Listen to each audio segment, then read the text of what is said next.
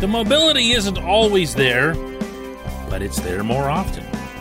The touch on the passes isn't always there, but it's there more often. The deep ball isn't always there, but it's there way more often. Good morning to you. Good Friday morning. I'm Dan Kovacevic of DK Pittsburgh Sports. This is Daily Shot of Steelers. It comes your way bright and early every weekday if you're into hockey and or baseball.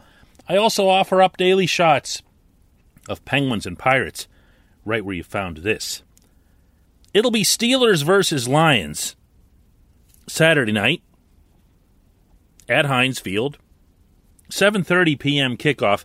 The only real preseason game that matters because it's the only preseason game in which Ben Roethlisberger will play. And I'm looking forward to that, not so much from what I'll be seeing when I cover the game. I'm looking forward to it mostly so that you can see it, so that you can relate to some of what people like me have been describing from practices and drills and everything else. Because it's not the same. It's not the same. You can trust a reporter all you want and having a reporter tell you, "Oh, Ben's arm, it looks great," whatever. He he dropped one in for Juju, or he hit Diontae on the fly, or whatever. Not the same. It's not the same as you sitting in one of those yellow seats yourself, or even watching it on TV. I I get a laugh out of this every year as it relates to training camp. We'll describe somebody meaning me, our staff, whatever, and it doesn't get taken seriously, that that individual will make one play in like the fourth quarter of the Carolina preseason game, and it'll be like, oh yeah, look at that guy. That's someone they need to keep. And that's totally understandable. That's totally understandable. So I'm looking forward to you seeing what I've seen of Ben. He hasn't been great. Okay, I'm not overstating what he's done. He's been a lot better, notably in the physical sense. He is lining up under center. He is rolling out to his right. He is throwing against his body back to the middle of the field. And I know, I know that's always a no no, but he's been. And if he sees something, there's a really, really good chance that if his arm is true to him, he'll hit it. And he's done that. He's also heaved up a few and connected. And that, for me, is the most compelling evidence that what we saw of him in 2020 really was kind of a, a flawed product as the result of his elbow surgery.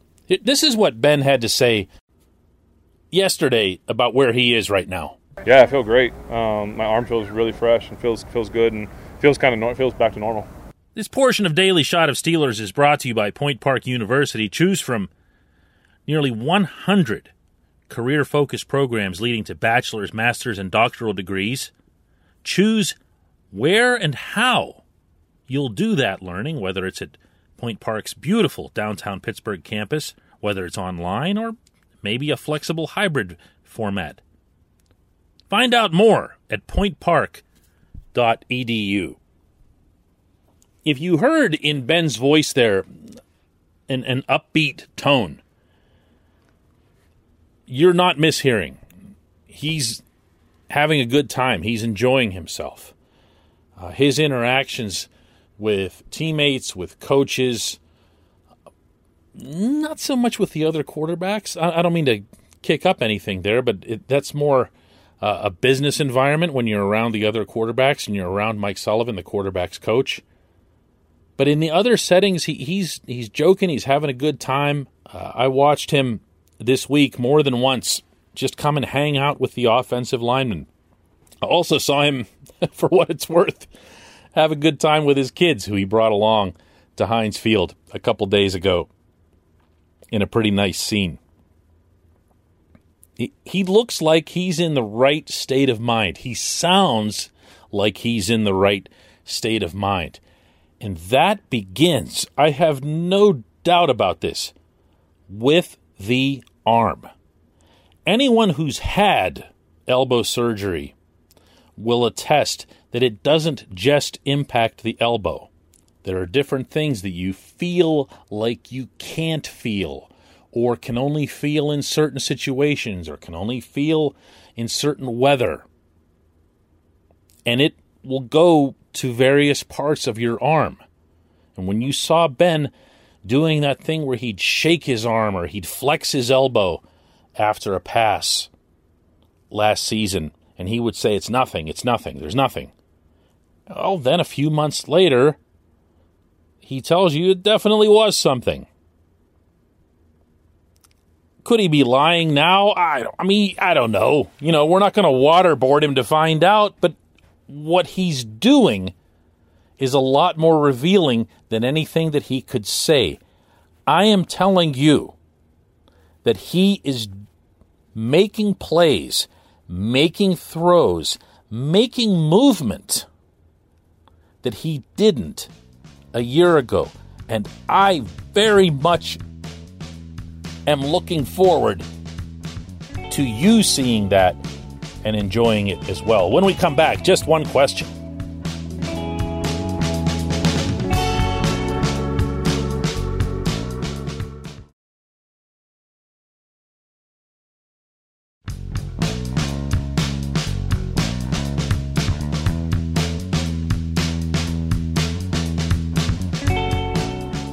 Welcome back. It's time for just one question that's brought to you on this program, always by the personal injury law firm Luxenberg Garbett, Kelly, and George, LGKG. They represent people who are hurt in car accidents, who need assistance with workers' comp, who filed medical malpractice claims. The attorneys at LGKG have been AV rated. That's the highest rating a law firm can receive for legal ability and ethics in the Commonwealth of Pennsylvania. Learn more about them at LGKG.com com. Our question comes from Jeff, who asks Is anyone keeping score on the NFL players being vaccinated versus not vaccinated? I'd love to know what percentage of guys on the fringe are vaccinated versus those who are sure to make a team. Uh, the answer to that is yes, Jeff. The NFL and the NFL Players Association are jointly tracking everything in large part, no, actually entirely because they have to. That's the agreed upon protocol. They have to know who is and who isn't, and everyone is uh, identified as such. And anybody who comes into contact with the players or coaches or other team officials for that matter also has to do that. And yes, that includes reporters. I got to do the same thing. I have to get tested every two weeks, and I'm vaccinated. Everyone knows everything about everyone else when it comes to this. If you're asking if there's a written set of like standings or statistical league leaders, no. Uh, it did become public this week that the Atlanta Falcons became the first to hit 100%. And I can't help but think, to your point there, Jeff, where I think you were going with this, that that's driven by the fact that the players themselves are getting closer to cut down days. They're getting closer to teams having to make the decisions as to who they keep. And one of the things that teams don't want to deal with is protocol beyond the protocol they already have to accept.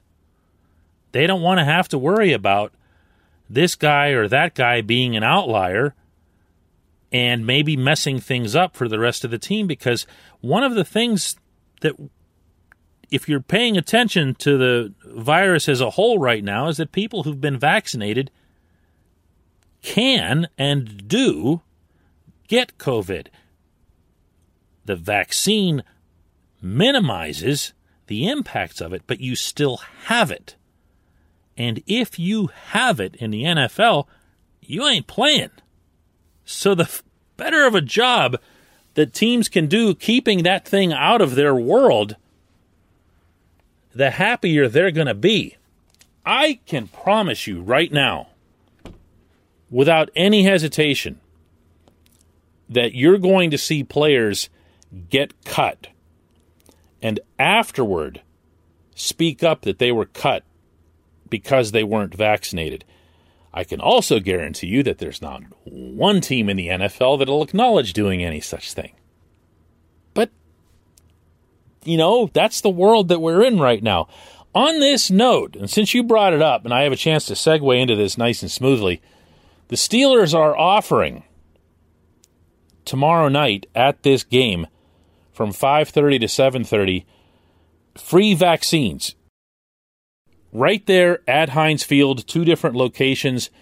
Rather than trying to get you to write all this down at the last second, whatever, just go to Steelers.com.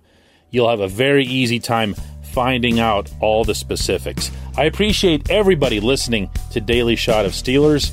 We'll do another one of these on Monday. Enjoy the game.